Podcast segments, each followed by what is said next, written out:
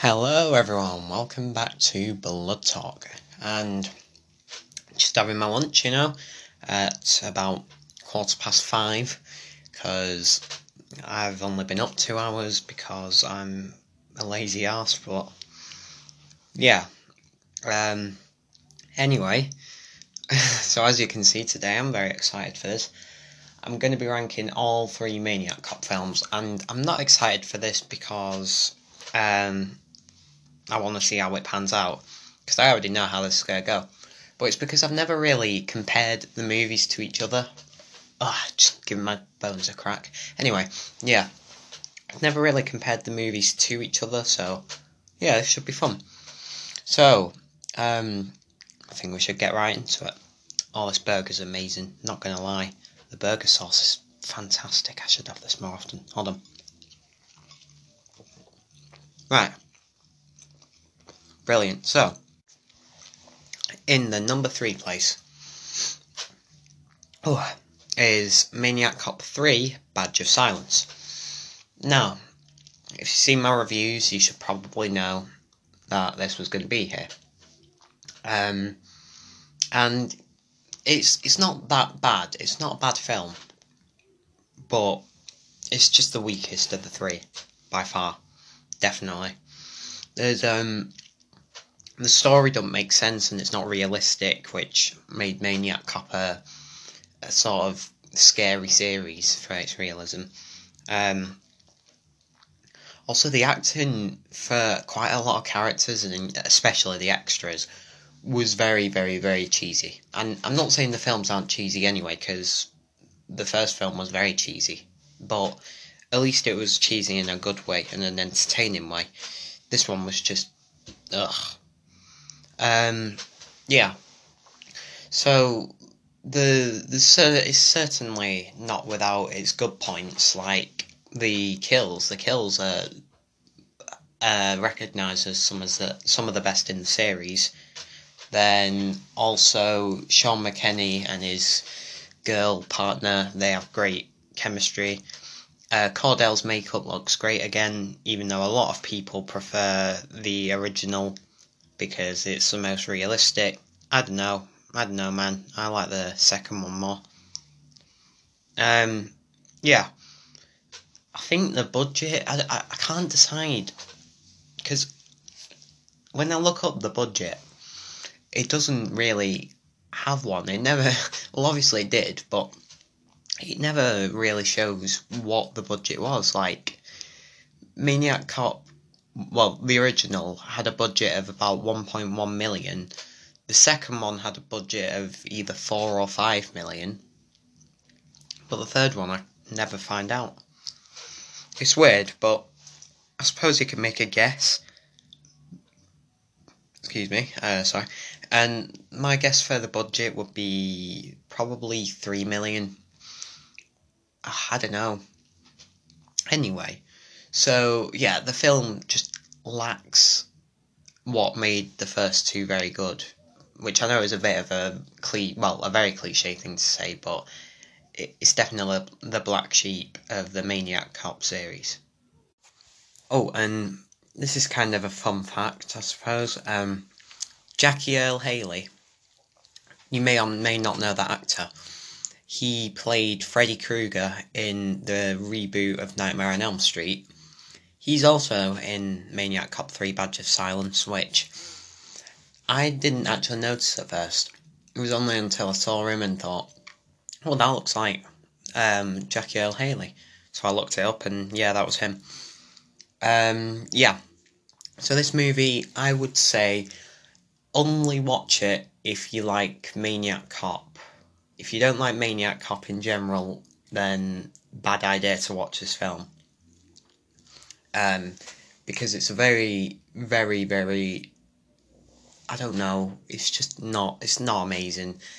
And I would recommend it to you if you've seen the first two movies and liked them, and you might want to watch the third one once or twice maybe. But I don't know, it's certainly not one of my favourite movies. But the score, as usual, is amazing, and that's something that goes for all three of these films. no matter how bad the films get, the score is always amazing. Seriously, Jay Chataway is the most underrated composer I know. Like, I could probably pick out a highlight from each one. Like, the first one, the car chase theme, amazing. The second one, the score when Cordell goes into the police station and kills everyone. Then the third one, the opening titles or the action scene towards the end. Yeah, the score is always amazing in these films. So, yeah. I don't know what else there is to say about Maniac Cop 3. There is another. I'll go deeper into the voodoo stuff. I really don't like the voodoo idea. It's just cheap and lazy. It's right. I think the reason they did it is because they never showed how Cordell came back as a zombie. Yeah, that's true. But when did they ever show how Jason Voorhees came back as a mortal zombie and how Michael Myers can do it? They never explained that. So why do you have to explain it for Cordell? If they didn't explain it, then I think the film might have been better. Because aside being a B movie, but all three of these are B movies and the second one's amazing, it could have been so much better if they'd just removed the voodoo idea. Just have Cordell come back without an explanation. It's fine. It makes it, in fact, even makes it scarier to an extent. So they shouldn't. If they'd have done that, this film might have liked a little bit more. But the only reason that I'd recommend Maniac Cop 3 to, well, anyone who doesn't like the series is if they like gore and kills, because, well, the gore isn't 100%, there's not an awful lot of it, but the kills are on point, and the stunts are on point, so if you're looking for that, this movie is probably for you. So, anyway, next, at number 2, is Maniac Cop, the original, from 1988. Now, quite a bit can be said for this movie, because it's a cult classic, and not many people will have heard of it. And I know that goes for all three of these, but we're starting from the original here. It's a very well-crafted movie, and the story is probably the best out of all three of these films.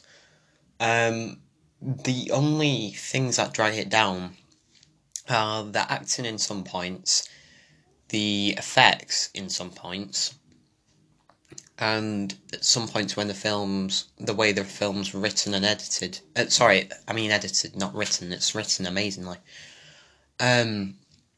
Case in point, what I mean is when it's in the editing troubles, this is a big glaring thing at the end when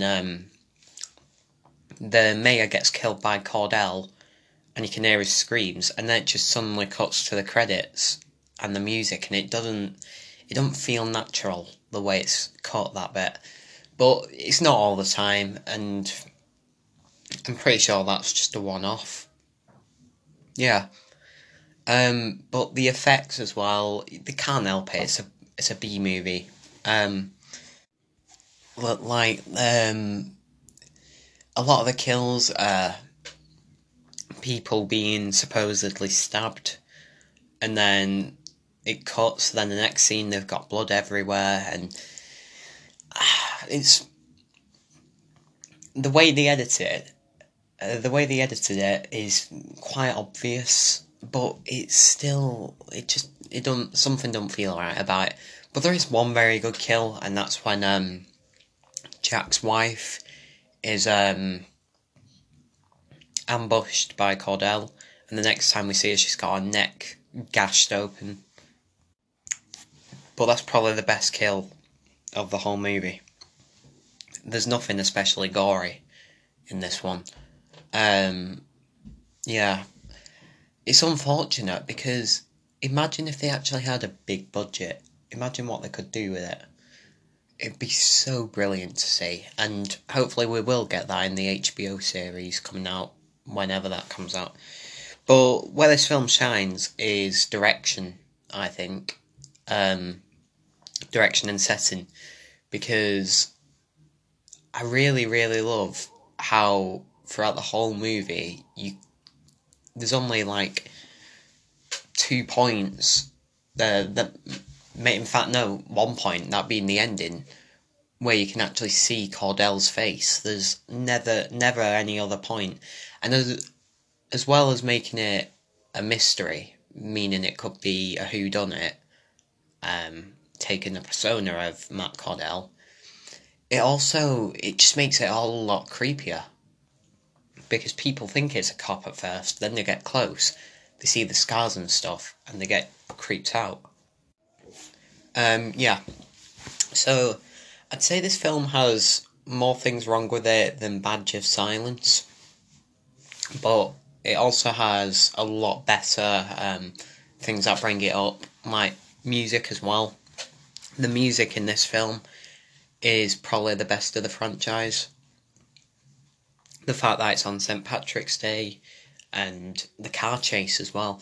Like, I think some people might think that the car chase is a bit drawn out, but with the music in the background, it's never going to be drawn out for me.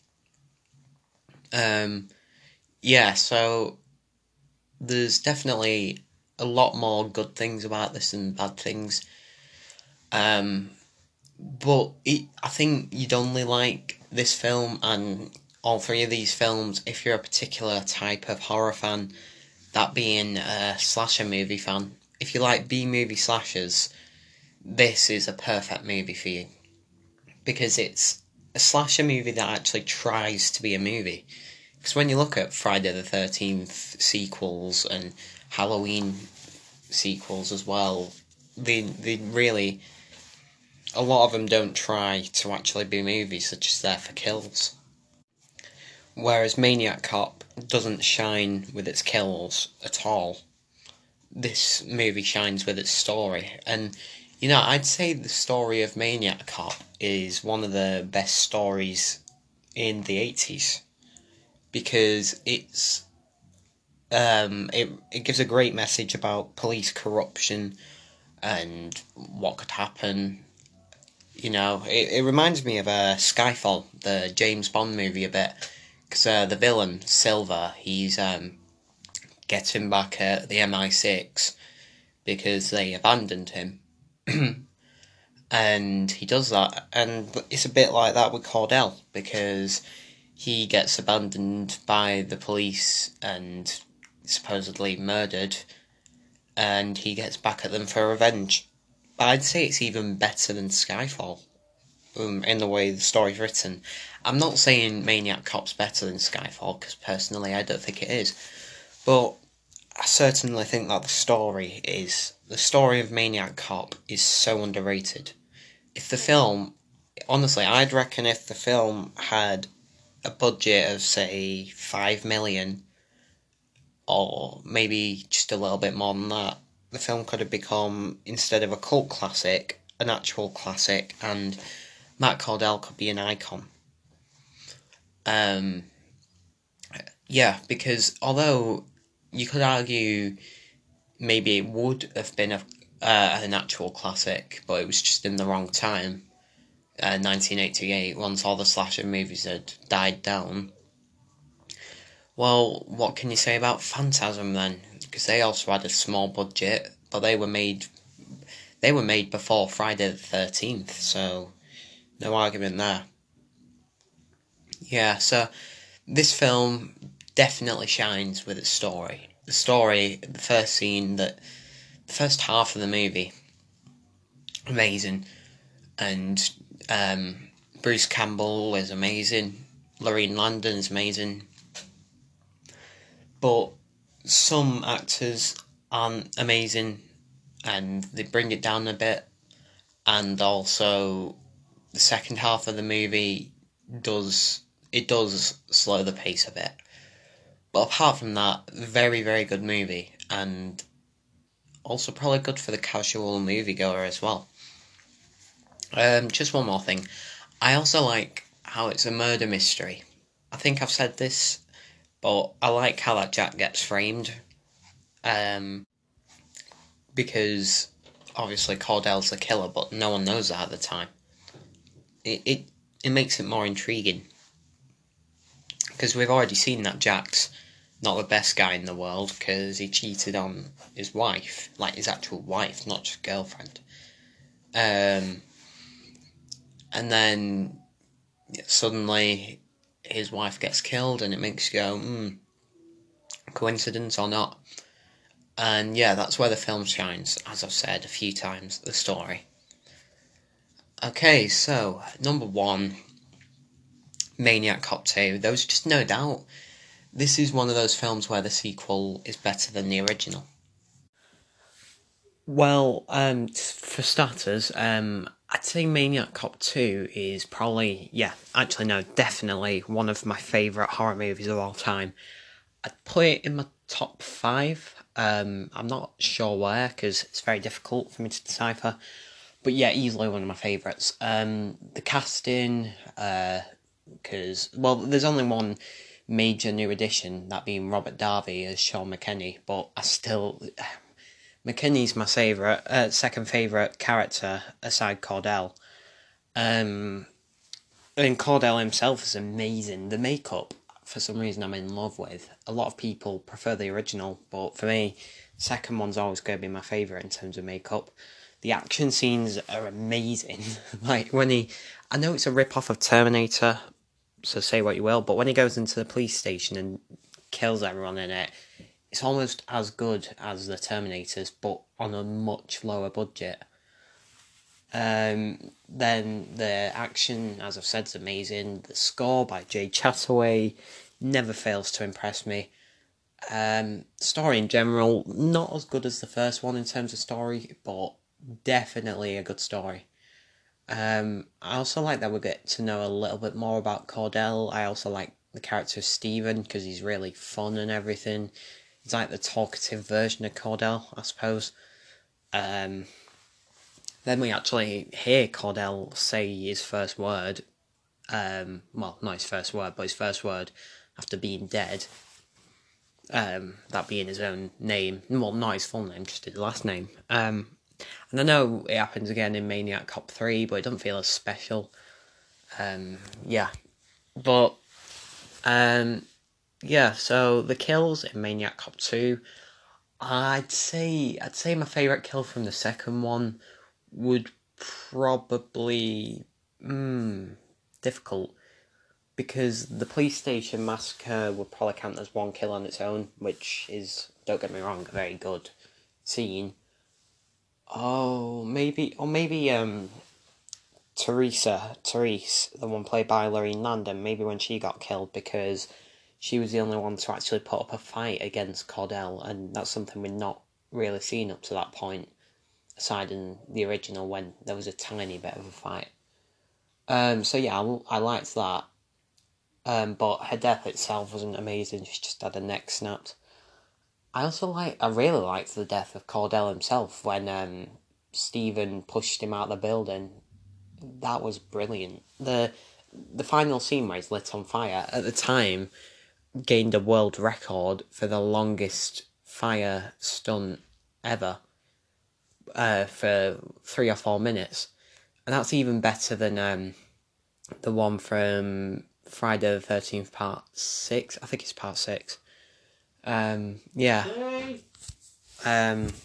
say it also looks great, and like it makes sense to the actual story. Like, he's not just lit on fire for that long because the editors and directors and writers thought it'd look good, because it does, but not only because of that, because it actually does make sense to the story. Honestly, I can only find, 2 problems with this movie, that being, and they're nitpicks in themselves, one is the death of Jack, the one played by Bruce Campbell, because... his death for Bruce Campbell is quite unceremonious. He just gets sort of stabbed and that's it. He doesn't even put up a fight. And then the other nitpick is The timing doesn't really make sense at the start. And I know William Lustig himself said that the film's written in a way, like, it's fast-paced and all to make it, to cover up from all the plot holes. And it does work to an extent, but you can tell at the start it doesn't really make sense because it's Christmas time. So you could also consider Maniac Cop 2 a Christmas movie. But yet, Maniac Cop, the original, was filmed... Well, it was set on St. Patrick's Day. So, and then Jack later says, yeah, but we both just saw him on the pier. And St. Patrick's Day is March 18th, so how... it doesn't really make sense. So, is this a universe where Christmas is one day after St. Patrick's Day? But honestly, I know these films inside out and back to front, and there's some of the Maniac Cop trilogy as a whole is an easy 8 out of 10. I wouldn't put it in my top 3 favourite franchises. Like, my top 3 favourite franchises would have to be maybe Star Wars, Scream, and James Bond, but. Spider-Man. Sam Raimi's Spider-Man, but that doesn't necessarily mean I prefer a lot of James Bond movies or Scream movies to these movies. Like the third one of these, I don't put it really that high on a lot of my lists. But it's still a decent film. The Maniac Cop trilogy I'd have to put in my top 10 somewhere, but not one of my favourite franchises as a whole, but separate movies definitely. Like, I definitely prefer Star Wars, Scream, James Bond and Sam Raimi's Spider-Man trilogy to them, but that might be about it. Like, yeah, a lot of people just think that the only movies I watch are horror movies, but when you actually find out a bit about me, you realise that horror isn't the only genre I go for. It's just the main one, I suppose. And I'm not saying I prefer all 23 James Bond films to the 3 Maniac Cop films, because that's an incorrect statement. I just prefer the franchise, and I think the franchise works better. Anyway, so, quite a broadcast, sorry. So do you agree with me? Do you disagree? Please watch these films and talk to me about it. Contact my Telegram account or my Instagram account, or you can email me about anything. So, yeah, thank you very much. You've been listening to Blood Talk. See you later.